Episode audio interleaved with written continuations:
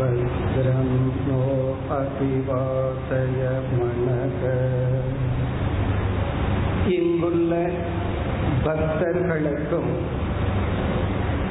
பக்தர்களை வழிநடத்தும் துறவியர்களுக்கும் என்னுடைய அன்பான வணக்கத்துடன் சிஷ்டாச்சாரம் என்ற தலைப்பில் சில கருத்துக்களை பகிர்ந்து கொள்வதில் மகிழ்ச்சி அடைகின்றேன். சிஷ்டக என்றால் கற்பிக்கப்பட்டவர் என்பது பொருள். ஆச்சாரக என்றால் அவருடைய நடத்தை, அவருடைய வாழ்க்கை முறை. கற்பிக்கப்பட்டவருடைய வாழ்க்கை முறை, இதுதான் இந்த தலைப்பினுடைய பொருள். கற்பிக்கப்பட்டவர் என்றால் எதை கற்றவர் என்ற கேள்வி வரும் பொழுது, எது தர்மம், எது அதர்மம், எது நன்னடத்தை, எது தீய நடத்தை, எது நற்குணம், எது தீய குணம், எது நற்சிந்தனை, எது தீய சிந்தனை, இந்த அறிவை கற்றறிந்தவர் என்று பொருள்.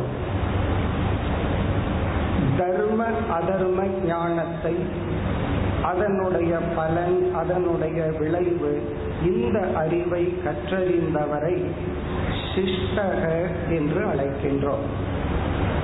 இவருடைய வாழ்க்கை, இவர் வாழ்கின்ற விதம், இது ஆச்சாரக, இரண்டும் சேர்ந்து சிஷ்டாச்சாரம் என்று அழைக்கின்றோம். பகவத்கீதையில் பகவான் சிஷ்டாச்சாரத்தை பிரமாணம் என்று அழைக்கின்றார். சயத் பிரமாணம் குருதே. பிரமாணம் என்றால் அறிவை கொடுக்கும் கருவி. சிஷ்டாச்சாரர்களுடைய வாழ்க்கையே நமக்கு அறிவை கொடுக்கும் ஒரு கருவியாக அமைகின்றது. இந்த அறிவானது எப்படி வாழ வேண்டும், எப்படிப்பட்ட சிந்தனை நமக்கும் சமுதாயத்துக்கும் நன்மையை தரும், எப்படிப்பட்ட பழக்கங்கள் செயல்பாடுகள் நமக்கும் மற்றவர்களுக்கும் மேன்மையாக அமையும், இந்த அறிவைத்தான் சிஷ்டாச்சாரர்களிடமிருந்து நாம் கற்றுக்கொள்கின்றோம்.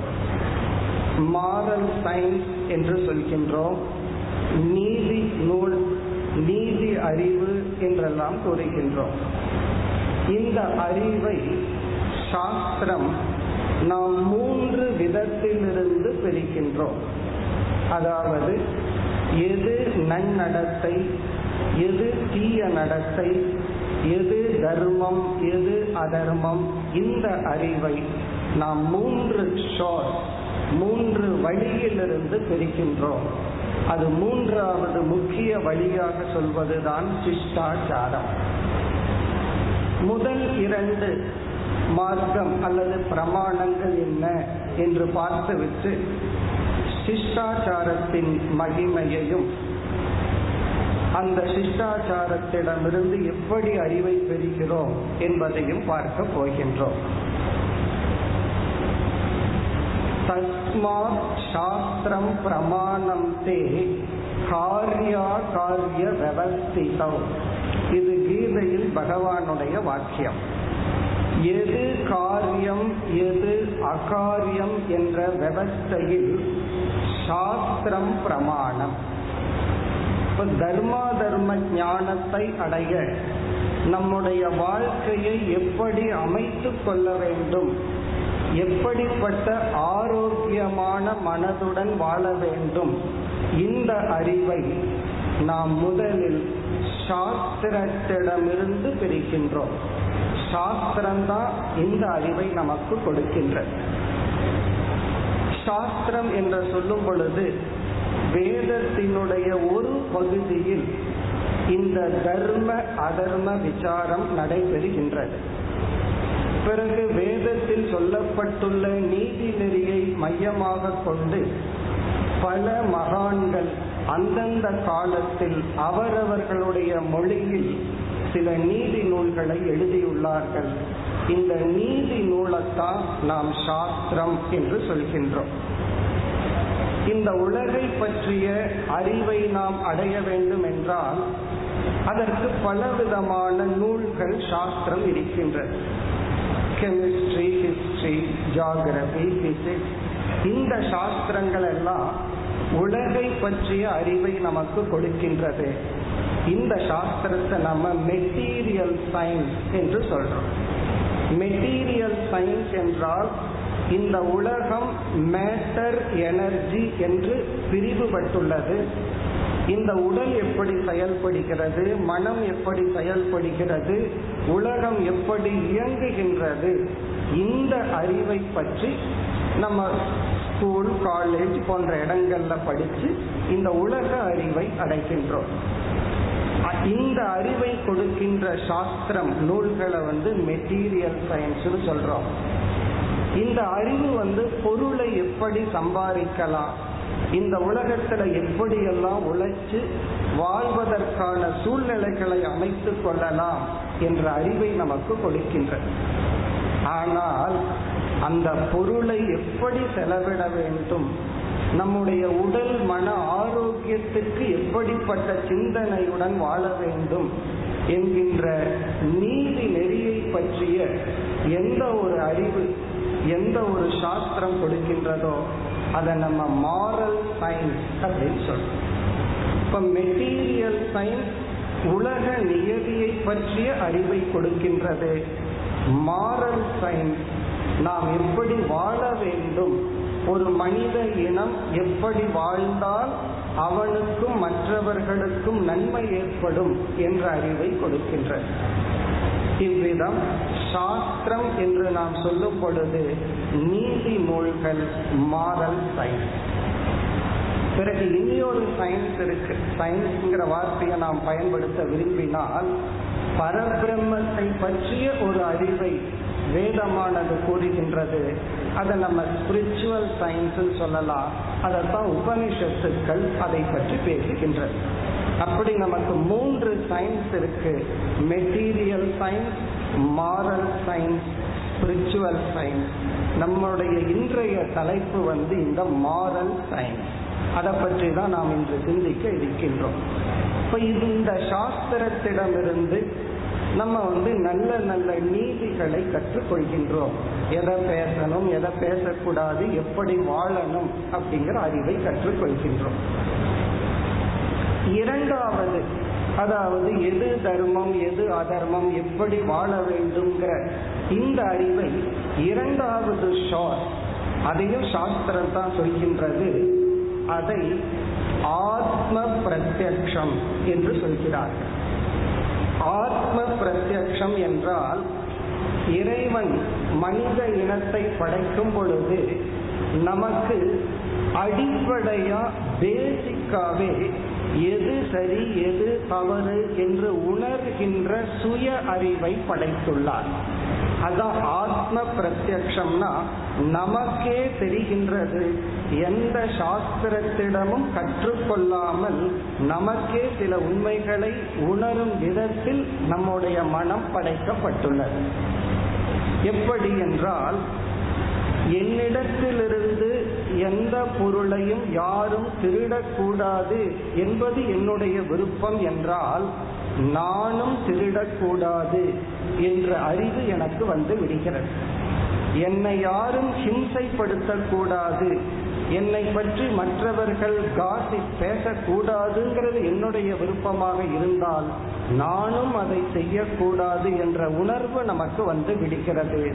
ஆகவே சில விஷயங்கள் நம்ம யாரிடமிருந்தும் கற்றுக்கொள்ள வேண்டாம், நமக்கே தெரியும் விதத்தில் இறைவன் மனிதனுடைய மனதை படைத்துள்ளார். அதான் ஆத்ம பிரத்யக்ஷம் என்று சொல்றோம்.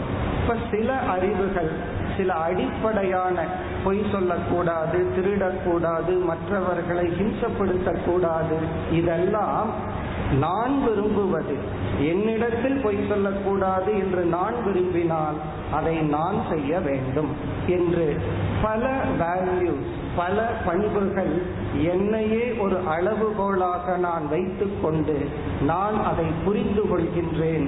அதற்கு சாஸ்திரம் ஆரம்பத்தில் அவ்வளவு தேவைப்படுவதில்லை. இப்ப இது இரண்டாவது ஷாஸ்.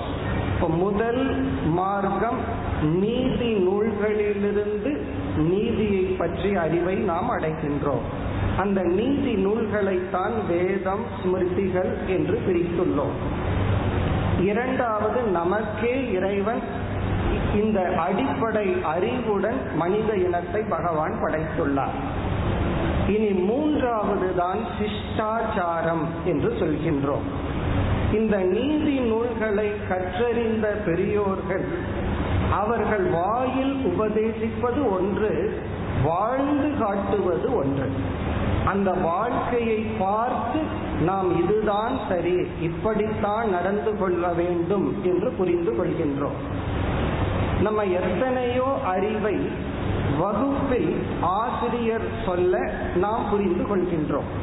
அது பிசிக்ஸ், கெமிஸ்ட்ரி, எந்த சப்ஜெக்டா இருந்தாலும் ஒரு டீச்சர் டீச் பண்ணும் பொழுது நம்ம அதை கேட்டு புரிஞ்சு பழகி இருக்கிறோம். ஆனால் இந்த மாரல் சயின்ஸ் ஒன்று இருக்கு, தர்ம நெறி, ஒழுக்கங்கள், இதை நாம் கேட்டு பழக முடியாது. இதை நாம் பார்த்து தான் வளர்ந்து கொண்டு வந்துள்ளோம் அல்லது புரிந்து கொண்டு வந்துள்ளோம். பெற்றோர்கள் எதை சொல்கிறார்களோ அதை குழந்தை கேட்காது, எதை செய்கிறார்களோ அதைத்தான் குழந்தை செய்யும். நாம குழந்தையா இருக்கும் பொழுது இந்த மாரல் வேல்யூவை எப்படி பழகி இருக்கிறோம்னா கேட்டு பழகவில்லை, பெரியவர்களுடைய நடத்தையை பார்த்து தான் பழகியுள்ளோம். ஒரு குழந்தை தன்னை விட 2 வயது மூத்த குழந்தை என்ன பண்ணுதோ அதை அப்படியே செய்யும். இந்த இமிட்டேஷன் சொல்றோம், இமிட்டேட் பண்றது, மிமிகிரி பண்றது போல இமிட்டேட் பண்றது. இந்த மாரல் சயின்ஸ், மாரல் வேல்யூவை நம்ம இமிட்டேட் பண்ணி தான் பழகி இருக்கோம். இதை ஒருவர் வாயில சொல்லி நம்ம கேட்டு பழகுவதில்லை. சில சமயங்கள்ல பெற்றோர்கள் குழந்தைகளை படி படின்னு 10 முறை சொன்னா அந்த குழந்தைக்கு படிக்க கூடாதுங்கிற எண்ணம். ஒரு மாரல் வேல்யூவை 10 முறை டீச் பண்ணோம்னா கோபம் வருமே தவிர அதை பின்பற்றணுங்கிற எண்ணம் வராது. கோபப்படாதன்னு 10 முறை சொல்லி பாருங்க, அதுவே கோபத்துக்கு காரணம். ஆனா கோபப்படாம இருக்கிறவங்களை பார்த்தா தான் கோபப்படக்கூடாதுங்கிற உணர்வு வருகிறது. இந்த மாரல் வேல்யூ அப்படிங்கிறது, பண்புகள் என்பதை நாம் சிறு வயதிலிருந்து கேட்டு பெறவில்லை, பார்த்து தான் கற்றுக்கொண்டு இருக்கின்றோம்.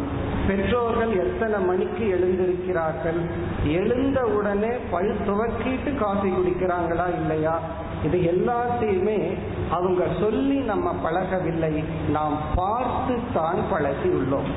அதனாலதான் சிஷ்டாச்சாரம் அப்படிங்கிற ஒரு வேல்யூ, ஒரு பிரமாணம் மிக முக்கியமாகின்றது. எதை பொறுத்தவரை? பண்புகளை பொறுத்தவரை. மாரல் வேல்யூவை நம்ம லேர்ன் பண்ணணும்னா எவ்வளவுதான் சாஸ்திரத்தை நம்ம படிச்சாலும், சாஸ்திரத்தை படிச்சுட்டு யார் எவ்வளவு உபதேசம் செய்தாலும் அது நமக்குள்ள ஒரு இம்பாக்ட், ஒரு உணர்வை நமக்கு கொடுக்காது. யாராவது அதை ஃபாலோ பண்ணியிருந்தா தான், அதை நம்ம பார்த்தோம்னா தான் நமக்கு அதுல நம்பிக்கை ஏற்பட்டு அந்த பண்புகளை நாம் பின்பற்றுவோம்.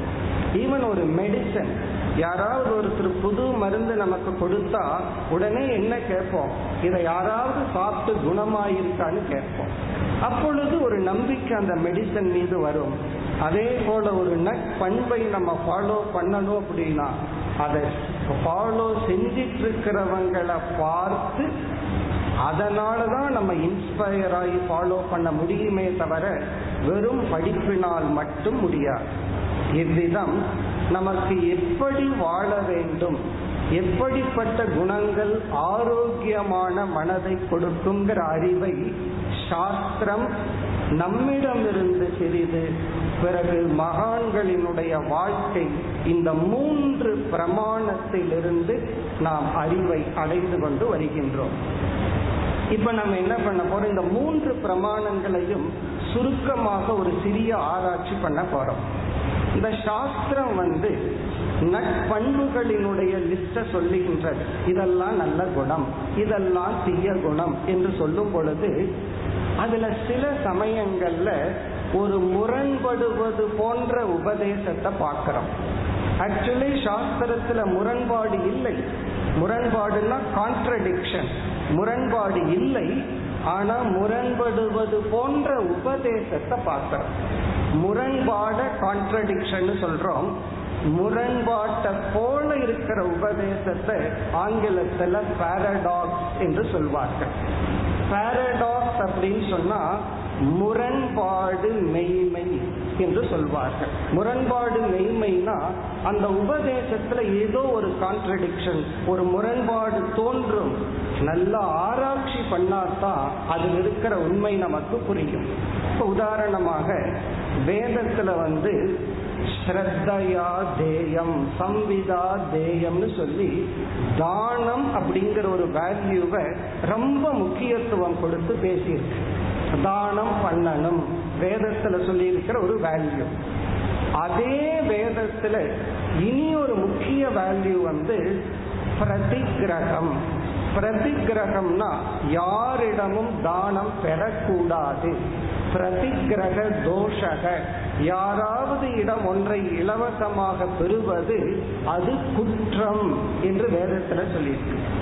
அதேதான் ஔவையாருடைய ஆத்திச்சூடியிலும் ஐயமிட்டு உண் என்று தானம் சொல்லப்பட்டிருக்கு.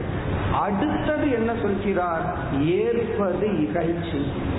அப்போ தானம் செய்யின் ஒரு வேல்யூ இருக்கு, யாரிடமும் தானம் பெற்றுக்கொள்ள கூடாது என்ற ஒரு உபதேசமும் இருக்கு.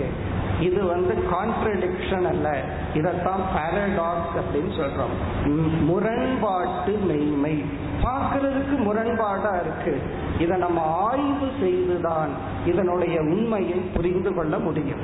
அதே போல நீதி நூல்களை எல்லாம் கூறுகின்ற நூல்கள் பணத்தினுடைய பெருமையை ஒரு பெரிய லிஸ்ட்ல சொல்லும். தன பிரசம்சா, பணம் இருந்தா தான் வாழ்க்கையில எதையுமே சாதிக்க முடியும். அடுத்த லிஸ்ட் பார்த்தா தன நிந்தா, பணத்தை பத்தி ஒரு பெரிய குறைகள், பணத்தினால எப்படி எல்லாம் நம்ம அழிஞ்சு போறோம். சாஸ்திரமே சாஸ்திர நிந்தை பண்ணும், சாஸ்திர ஸ்துதி பண்ணும். அறிவினுடைய பெருமையை சாஸ்திரம் சொல்லும். நீ சாஸ்திரம் படிச்சாதான் உனக்கு உய்வு, கற்றோருக்கு சென்ற இடமெல்லாம் சிறப்புன்னு சாஸ்திரம் சாஸ்திரம் படித்த அறிவினுடைய பெருமையை சொல்லும். அதே சாஸ்திரம் சாஸ்திரத்தினுடைய நிந்தையும் சொல்லப்பட்டிருக்கு. ஏட்டு சுரக்கா கறிக்குடவாது கரணின்னு பஜகோவிந்தத்துல இப்படி சாஸ்திரமே சாஸ்திரம் படிக்கிறதுனால என்ன பிரயோஜனம்னு கேட்கும். சாஸ்திரம் படிக்கலைன்னா ஒரு பிரயோஜனம் இல்லைன்னு சொல்லும். அது மட்டுமல்ல, இந்த சரீரம் வேதாந்த சாஸ்திரத்துல சரீரத்தினுடைய பெருமை பேசப்படுகிறது, சரீரத்தினுடைய நிந்தையும் பேசப்படுகிறது. இப்படி தர்ம சாஸ்திரத்துக்குள்ளேயே முரண்பாடான உபதேசங்கள் எல்லாம் இருக்கு. அதனால எந்த ஒரு சாஸ்திரம் சொன்னாவே அதை உபதேசிப்பவர் இல்லாமல் சாஸ்திரம்ங்கிறது ஒரு ஜடம். இந்த சப்த பிரமாணம் சொன்னா அங்க குரு ஆகணும். ஆகவேதான் ஒரு சிஷ்டாச்சாரனாலதான் இந்த சாஸ்திரத்தை ஆராய்ச்சி செய்து அதை எப்படி புரிந்து கொள்ள வேண்டும். ஏன்னா அங்க முரண்படுவது போன்ற உபதேசம் இருக்கு. இதேதான் ஸ்பிரிச்சுவல் சயின்ஸ்லயும் இருக்கு. பிரம்மத்தை பற்றி விளக்கும் பொழுதும் முரண்பாடு போன்ற உபதேசம் இருக்கு. ஆனா தர்ம சாஸ்திரத்திலேயே இதை இருக்கிறத நம்ம பார்க்கிறோம். அப்படி சாஸ்திரத்துக்குள்ள என்னதான் தர்ம அதர்ம ஞானத்தை கொடுத்தாலும் அந்த சாஸ்திரம் ஒரு ஜடமாக இருப்பதனால் உணர்வுடைய அறிவுடைய ஒரு ஆசிரியர் அதன்படி வாழ்ந்து அதை புரிந்து கொண்டு சரியாக பொருள்படுத்தினால்தான் நாம் நீதி நெறியை உணர்ந்து கொள்ள முடியும். இனி அடுத்த தலைப்புக்கு வருவோம். ஆத்ம பிரத்யக்ஷம். இறைவன் எது நல்லது எது கெட்டது எதை செய்யணும் செய்யக்கூடாதுங்கிறத இந்த இன்பில்ட் மெமரின்னு சொல்லுவோமே, அதே போல படைக்கும் பொழுதே நமக்கு படைத்துள்ளார். ஆனாலும் அதுலேயும் ஒரு குற்றம் உள்ளது. என்னவென்றால், நம்ம வாழ்க்கையில எந்த அறிவை அடைய வேண்டும் என்றாலும் அந்த அறிவுக்கு நம்முடைய மனம் விருப்பு வெறுப்புகள் எல்லாம் தடையா இருக்காது. ஒரு பிசிக்ஸ்ல ஒரு கான்செப்டை தெரிஞ்சுக்கணும்னா அந்த சப்ஜெக்ட்ல இன்ட்ரெஸ்ட் இருந்தா ஞானம் வந்துடும். ஆனா அந்த நீதி நெறியில மட்டும் அந்த அறிவை சரியா புரிந்து கொள்ள நம்முடைய விருப்பு வெறுப்புகளே தடையாக நிற்கின்றது. சாஸ்திரம் இதை செய், மதுவை அருந்தாதே அப்படின்னு ஒரு வேல்யூவை சொல்லுது. ஆனா நம்முடைய விருப்பு அது மாறாக உள்ளது. அப்ப என்ன ஆகுது என்றால், சாஸ்திரம் சொன்னபடி நம்மால செய்ய முடியவில்லை என்றால் இறைவன் நமக்கு குற்ற உணர்வுன்னு ஒரு உணர்வை கொடுத்திருக்கார். அந்த குற்ற உணர்வுடன் நம்ம எதையும் நல்லா என்ஜாய் பண்ண முடியாது. ஒன்னா ரெண்டு சாய்ஸ், அந்த தவறான செயலை ஒன்னா விடணும், இல்லை குற்ற உணர்வை கொன்று விட்டு நம்ம அதை என்ஜாய் பண்ணணும். அப்ப அந்த கில்ட் ஃபீலிங்கை நம்ம டெஸ்ட்ராய் பண்ணணும்னா தப்பான செயல் செய்யும் பொழுது வருகின்ற குற்ற உணர்விலிருந்து தப்பிக்கொள்ள வேண்டும் என்றால் நம்ம என்ன செய்தாகணும்? தர்மத்தையே அதர்மம்னு புரிஞ்சாகணும். இதெல்லாம் சரிதான். இந்த காலத்துல மது அப்படிங்கிறது காஃபிய போல, இந்த மாதிரி எல்லாம் ஒரு காம்ப்ரமைஸ் பண்ணி அதர்மத்தையே தர்மம்னு நமக்குள்ளேயே நம்ம புரிய வச்சோம்னா தான் குற்றணர்வு இல்லாமல் நம்மால் அந்த தவறை செய்ய முடியும். அதனால எதை எனக்கே தெரியும், யாரு சொல்ல வேண்டியது இல்லைன்னு நம்ம சொல்றோமே, நமக்கே தெரிஞ்சாலும் நம்முடைய விருப்பு வெறுப்புகள் தர்மா தர்மத்தையே தவறாக புரிந்து கொள்ள வைக்கும். அது மட்டுமல்ல, நமக்குள்ள பல சமயங்கள்ல பயங்கிற உணர்வு தைரியங்கிற போர்வையில மறைஞ்சிருக்கும். எப்படி ஒரு புலி பசுவினுடைய தோல்ல மறைஞ்சிருக்கிறது போல, நமக்குள்ள இருக்கிற ஒரு ஆசை, பேராசை அல்லது கிரீடு, அன்புங்கிற போர்வையில மறைஞ்சிருக்கும். நமக்குள்ள இருக்கிற தாழ்வு மனப்பான்மை, பணிவுங்கிற போர்வையில மறைஞ்சிருக்கும். நம்ம சில சமயம் நான் யாரு என்ன சொன்னாலும் கவலைப்பட மாட்டேன்னு சொல்லிட்டு இருந்தோம்னா, 10 முறை அதை சொன்னோம்னா நம்ம மற்றவங்க சொல்றதையெல்லாம் கவலைப்பட்டு இருக்கிறோம்னு அர்த்தம். அப்படி பல சமயங்கள்ல எதை நல்ல குணம் நமக்கு இருக்கிறதாக நினைக்கிறோமோ அது அதனுடைய ஆப்போசிட்டான குணம் தான் நமக்குள்ள இருக்கும். அது எப்படி தெரியும்னா, ஒருத்தர் மீது நான் தூய்மையான அன்பு வச்சிருக்கிறேன்னு சொல்றோம், அந்த அன்புக்கு தடை வரும் பொழுது அது ஒரு பொறாமையா வயலன்ஸா மாறுச்சுன்னா அது அன்பாக இல்லை, அது தியாகமாக மாறினால் அதுதான் தூய்மையான அன்பு. அப்போ அந்த வேல்யூக்கு ஒரு தடை வரும் பொழுதுதான் நமக்குள்ள உண்மையிலேயே என்ன குணம் இருந்ததுன்னு தெரிய வருகிறது. நம்ம பல பேரிடம் கோவிச்சுக்கிறோம், அவங்கெல்லாம் என்னை ஏமாற்றுகிறார்கள்னு சொல்லி, பல பேர் என்னை ஏமாற்றுகிறார்கள்னு. ஆனா உண்மை என்னன்னா, நாமே நம்மை ஏமாற்றி கொண்டுள்ளோம். ஆகவே நாம் நம்மையும் நம்ப முடியாது. சாஸ்திரத்திடமிருந்து தர்ம நெறிய பற்றிய ஞானத்தை அடையலாம்னா அதுல தர்ம நெறிய சாஸ்திரம் முரண்படுவது போல உபதேசிக்குது. ஆகவே அறிவுடைய ஒருவருடைய கைடன்ஸ் தேவைப்படுது. நமக்கே நம்ம எல்லாம் தெரிஞ்சுக்கலாம்னா கிடையாது. நமக்குள் இருக்கிற சில பலகீனங்கள் நம்மை மறைத்துள்ளது. இப்ப நம்முடைய அறிவு நமக்கு பயன்படுவதில்லை. ஆகவேதான் சிஷ்டாச்சாரன் நமக்கு துணையாக தேவைப்படுகிறது. தர்மப்படி வாழ்பவர்கள், தர்மத்தை உணர்ந்தவர்கள், அவர்களிடமிருந்து கேட்டு தெரிந்து கொண்டு தர்மத்தை பின்பற்ற வேண்டிய நிலை உள்ளது. இந்த சிஷ்டாச்சாரத்தை கொஞ்சம் இரண்டா சாஸ்திரம் பிரிக்கின்றது. சில பேர் உபதேசிப்பார்கள், ஆனா உபதேசிக்கின்ற அளவு அவர்களால் பின்பற்ற இயலாது. அவர்களை ஸ்ரோத்ரியன்னு சொல்கின்றது. உண்மையிலேயே நமக்கு பக்குவம் இருந்தா அவர் வாழ்க்கை எப்படியோ அவர் உபதேசிக்கிறது சரியாத்தான இருக்கு அப்படின்னு அவர்களுடைய வாழ்க்கையை எடுத்துக்கணும். அதற்கு நமக்கு அதிக பக்குவம் தேவை. நமக்கு ரொம்ப பக்குவம் இருந்தால்தான் ஒருவருடைய வாழ்க்கையை பிரித்து அவருடைய வார்த்தையில உண்மை இருந்தா எடுத்துக்கலாங்கிற பக்குவம் வரும். ஆனா அந்த பக்குவம் இல்லாமல் இருக்கின்றோம். ஆகவே நமக்கு யார் தேவைப்படுகிறதுனா தர்மத்தை உணர்ந்து தர்மப்படி வாழ்பவர்களுடைய வாழ்க்கை தான் நாம் தர்மத்தை உணர்ந்து பின்பற்ற தேவைப்படுகிறது. அதனாலதான் சாஸ்திரம் எல்லா சாஸ்திரத்தை விட சிஷ்டாச்சாரங்கிறது தான் நமக்கு தர்மா தர்ம ஞானத்தை கொடுக்க ஒரு முக்கிய பிரமாணம் என்று சொல்கின்றது. அந்த விதத்தில் சுவாமி சித்பவானந்தர் அவர்கள் ஒரு சிஷ்டாச்சாரனாக வாழ்ந்தார்கள் என்பது சாமிஜி வாழ்ந்து வந்த காலத்தில் நமக்கு தெரிகிறது. இப்பொழுது எனக்கு இருக்கின்ற இந்த நேரத்தில் சித்பவானந்த சாமிஜிகள் பின்பற்றிய 3 சிஷ்டாச்சாரத்தை சொல்கின்றேன்னு சொல்லவில்லை, ஞாபகப்படுத்துகின்றேன். உங்களுக்கு எல்லாருக்கும் தெரிந்ததுதான். 3 சிஷ்டாச்சாரம் சாமிஜியினுடைய 3 வாழ்க்கை முறை நடத்தை. அதுல ஒன்று எதி தர்மம், ஒரு சந்நியாசி பின்பற்ற வேண்டிய தர்மம்.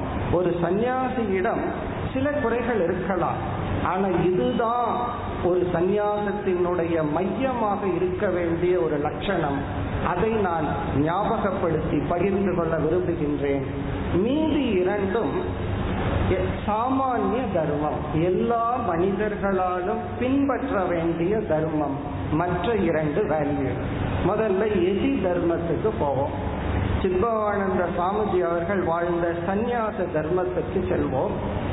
நம்ம ஏற்கனவே பார்த்தோம், தர்ம சாஸ்திரத்துல தானம் செய்ய வேண்டும்னு சொல்லியிருக்கு. தானத்தை ஏற்றுக்கொள்ளக்கூடாது, ஏற்பது இகழ்ச்சி, ஐயமிட்டு உன், இந்த 2 சொல்லியிருக்கு. இதை எப்படி புரிந்து கொள்ள வேண்டும்? தானம் செய்ய வேண்டும் என்பது இல்லற தர்மம். யாரெல்லாம் பணத்தை சம்பாதிக்கிறாங்களோ இந்த இல்லற தர்மம்னு சொல்றதை விட, எந்த ஆசிரமத்துல ஒருத்தர் இருந்தாலும் ஒருவருக்கு பொருள்னு வர ஆரம்பிச்சதுன்னா அவரே அதை அனுபவிக்க கூடாது. ஒரு சிறு பகுதியை அவர்கள் பகிர்ந்து கொண்டுதான் எடுத்துக்கொள்ள வேண்டும். அப்ப தானம் அப்படிங்கிறது சம்பாதிப்பவர்களுக்கு சாஸ்திரம் கொடுக்கிற நியதி. ஏற்பது அப்படிங்கிறது ஒரு மாணவன், ஒரு ஸ்டூடெண்ட், அவன் என்ன செய்யறான்? முதல்ல பெற்றோரிடமிருந்து பொருளை ஏற்றுக்கொண்டு அவன் படிக்கின்றான். அப்ப பிரம்மச்சரிய தர்மம் ஏற்பது. ஒரு பிரம்மச்சாரி, ஒரு ஸ்டூடெண்ட், ஒரு மாணவன் தானம் பண்ண ஆரம்பிக்கிறான்னு வச்சுக்குவோமே, அது அவனோட பணம் அல்ல, அது அவங்களுடைய பெற்றோருடைய பணம். அதுக்கு அவனுக்கு உரிமை கிடையாது. அதே சமயத்துல ஒருத்தர் ரிட்டையர் ஆனதுக்கு அப்புறம் தானம் பண்றாருன்னு வச்சுக்குவோமே, அது அவருடைய பையனுடைய பணம், அதற்கும் அவருக்கு உரிமை கிடையாது.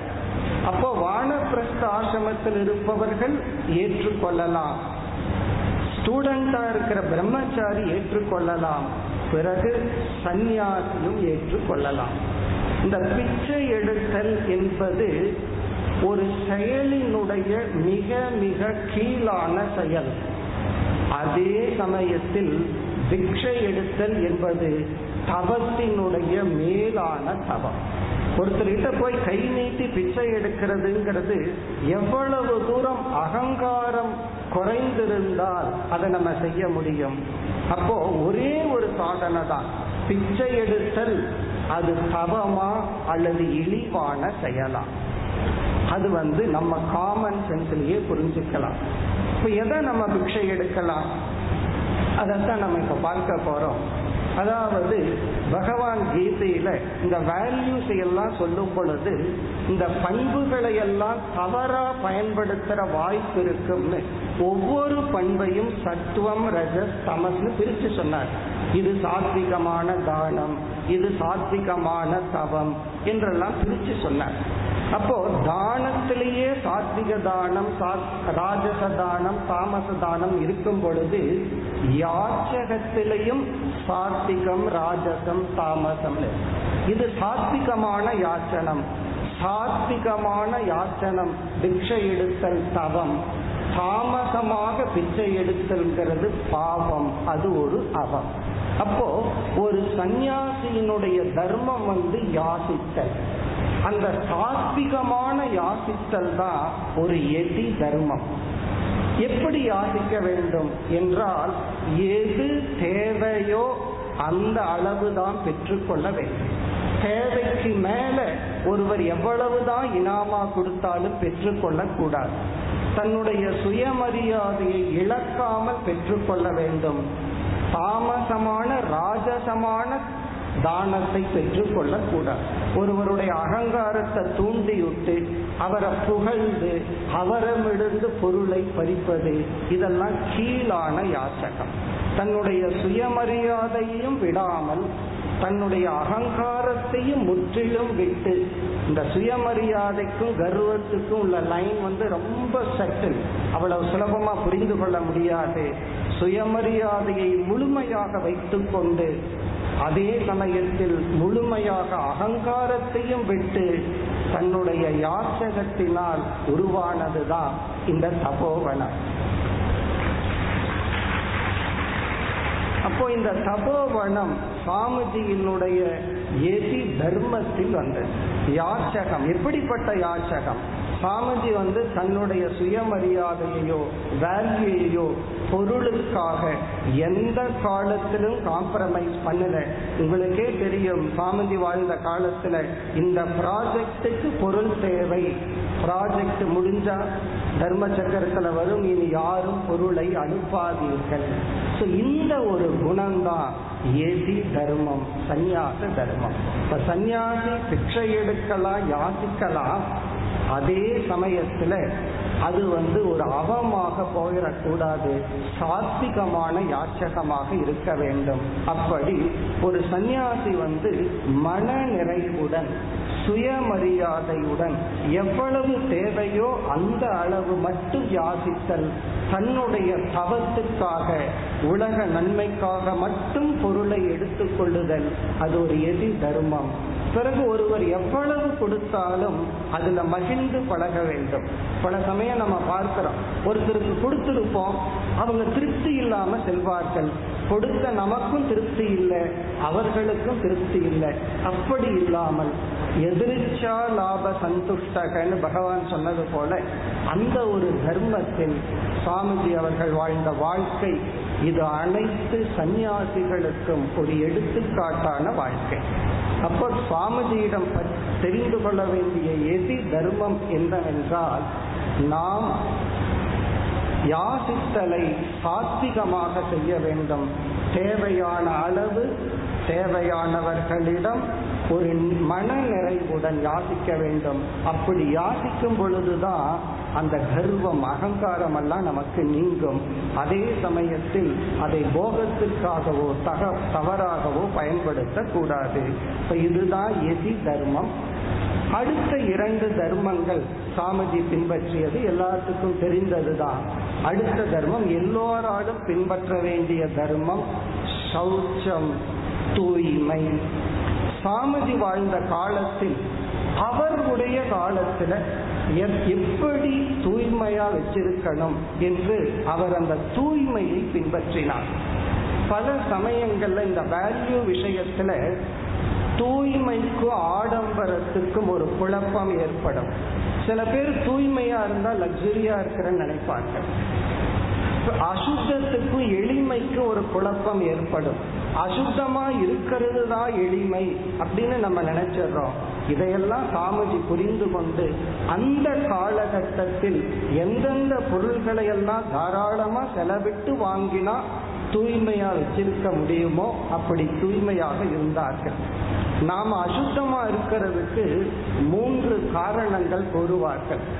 ஒன்று, அதற்கான உழைப்பை நாம் கொடுப்பதில்லை. உன்னை தூய்மையா வச்சிருக்கணும் அப்படின்னா அதற்கான உழைப்பை கொடுக்கணும். இரண்டாவது, அதற்கான காலத்தை செலவிட வேண்டும். மூன்றாவது, அதற்கான பொருளை செலவிட வேண்டும். பணம் செலவாகுதுன்னு சொல்லி சில பேர் தூய்மையை வச்சிருக்க மாட்டார்கள். பொருள், காலம், உழைப்பு, இந்த மூன்றினுடைய லோபத்தின் விளைவுதான் அசுத்தம்.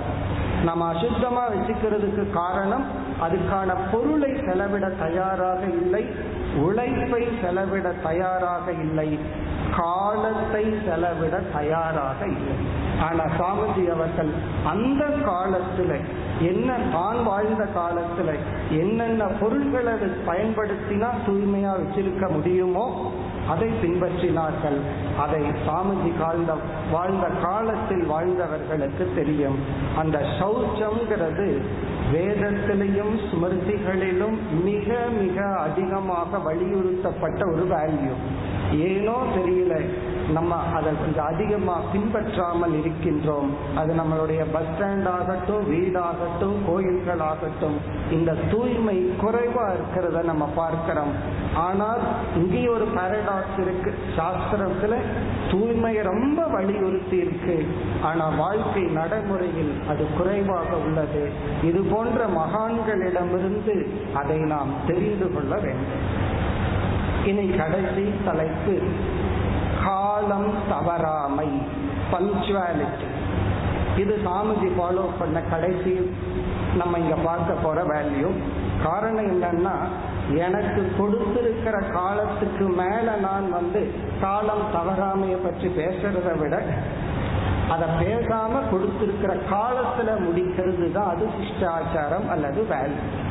இந்த காலம் தவறாமைங்கிறது மிக முக்கியமான வேல்யூ. காரணம், ஒருத்தரை வெயிட் பண்ண வைக்கிறது இருக்கே, அது ஒரு பெரிய அஹிம்சா.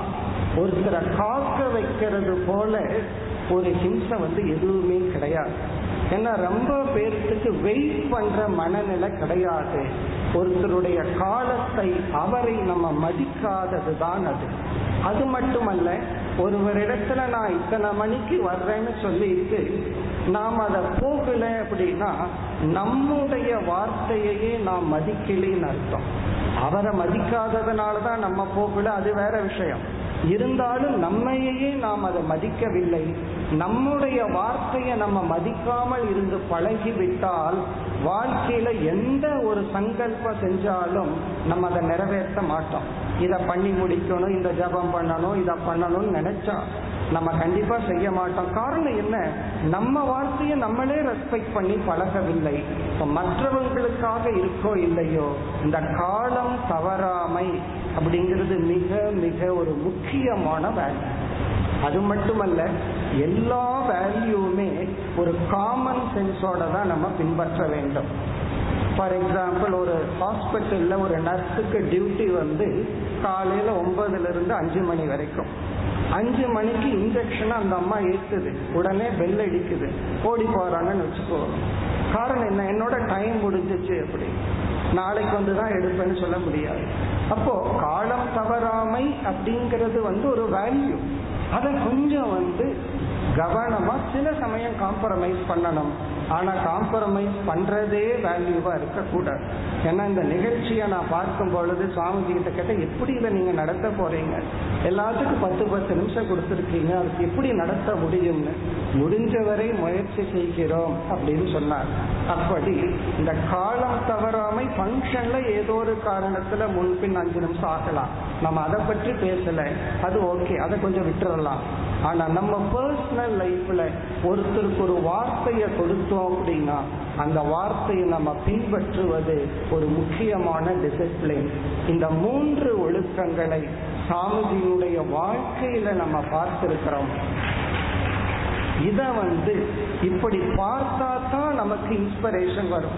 இப்ப யாரு எவ்வளவு எடுத்து சொன்னாலும் நமக்கு அந்த வேல்யூவை பின்பற்றுவது அவ்வளவு சுலபம் அல்ல. பெற்றோர்கள் என்ன இப்ப கேட்கறாங்கன்னா, நம்ம இடத்துல கேட்பாங்க, குழந்தைகளுக்கு என்ன சொல்லுட்டு என்ன சொல்லட்டும், என்ன சொல்லி கொடுக்கணும் என்ன சொல்லி கொடுக்கணும். நான் சொல்லுவேன், நீங்க ஒன்னும் சொல்லி கொடுக்க வேண்டாம், நீங்க ஒழுங்கா வாழ்ந்தா அதுவே போகும். இப்ப ஒரு எனக்கு தெரிந்த ஒரு அம்மா குழந்தைங்க ஹோம்ஒர்க் பண்ணும் பொழுது அவங்களும் பகவத்கீதை கிளாஸுக்கு வச்சுட்டு எழுதி வச்சுருப்பாங்க. அதுவே போதும் குழந்தைகளுக்கு படிக்கிறதுக்கு. அம்மா செய்ய வேண்டியது அம்மா செய்யறாங்கன்னா, நான் செய்ய வேண்டியதை நான் செய்வேன். இவங்க சீரியலை பார்த்துட்டு நீ படினா குழந்தைகளுக்கு எப்படி படிக்கும். அப்படி மாரல் வேல்யூவை எங்கர் ஜெனரேஷனுக்கு சொல்ல முடியாது, சொல்ல வேண்டிய அவசியம் இல்லை, அதை செய்து காட்டினா தான் புரியும். அதனாலதான் moral class is never audio always வீடியோன்னு சொல்லுவோம். நம்ம வாழ்க்கையை பார்த்து தான் கற்றுக்கொள்கிறார்களே தவிர வார்த்தையிலிருந்து யாரும் கற்றுக்கொள்வதில்லை. அதனாலதான் ஸ்கூல்ல எல்லாம் மாரல் வேல்யூங்கிறது கிளாஸ் இல்லை கிளாஸ் இல்லைன்னு சில பேர் சொல்லுவார்கள். உண்மையிலேயே இருந்தா நல்லா இருக்கும், அது வேற விஷயம். உண்மையிலேயே ஸ்கூல் கேம்பஸே கிளாஸா இருக்காங்க. டீச்சிங்க ரெண்டா பிரிப்போம், ஒன்னு வெர்பல், இனி ஒன்னு நான் வெர்பல். அதாவது வாயில சொல்லி டீச் பண்றது, அப்படி ஒரு அட்மாஸ்பியரையே கிரியேட் பண்ணி அதுல இருக்க வைக்கிறது. அதனால உண்மையிலேயே பள்ளிக்கூடம்ங்கிறதே ஒரு மாரல் கிளாஸ் தான். கிளாஸுக்குள்ள சப்ஜெக்டை டீச் பண்ணுங்க, கிளாஸுக்கு வெளியே அந்த ஸ்கூலினுடைய கேம்பஸே அது ஒரு மாரல் வேல்யூவை டீச் பண்ற இடம் தான். அதனால ஒரு பெரிய கிளாஸ் இருக்கணுங்கிற அவசியம் இல்லை. இருந்தா என்ன ப்ராப்ளம் வருதுன்னா, ஒரு டீச்சர் மாரல் வேல்யூ சொல்லும் பொழுது அந்த குழந்தையினுடைய மனம் முதல்ல அந்த வேல்யூ அவங்களுக்கு இருக்கான்னு பார்க்கறோம். அதனாலதான் பல ஆசிரியர்கள் அதை எடுக்கிறதுக்கே அச்சப்படுகிறார்கள். ஏன்னா குழந்தைகளுக்கு அதை பிரிச்சு பார்க்கிற சக்தி இல்லை. அவர்களும் ஒரு மனிதர்கள் தான், அவர்களுக்கு அந்த பலகீனம் இருந்தாலும் பரவாயில்லை, நமக்கு அதை நல்லதை சொல்கிறார்கள். ஏன்னா தைத்திரிய உபநிஷத்துல குருகுலத்திலிருந்து வெளியே போகும் பொழுது ஆசிரியர் சொல்ற, எங்களிடம் இருக்கின்ற நல்ல பழக்கங்களை மட்டும் நீ எடுத்துக்கொள், எங்களிடத்தில் ஏதாவது பலகீனம் இருந்தால் அதை நீ பின்பற்றாதேன்னு சொல்லி அனுப்புறார். அந்த குழந்தைகளுக்கு அதை பிரிச்சு பார்க்கிற சக்தி இல்லை. அதனால நம்ம குழந்தைகளுக்கோ அடுத்த ஜெனரேஷனுக்கோ ஏதாவது மாரல் லெசன் நம்ம சொல்லணும் அப்படின்னா அதை சொல்ல வேண்டாம், வாழ்ந்து காட்டுவோம் யாரை போலன்னா சித்பவானந்த சுவாமிஜி அவர்களை போல என்று கூறி நான் நிறைவு பெறுகின்றேன். நன்றி.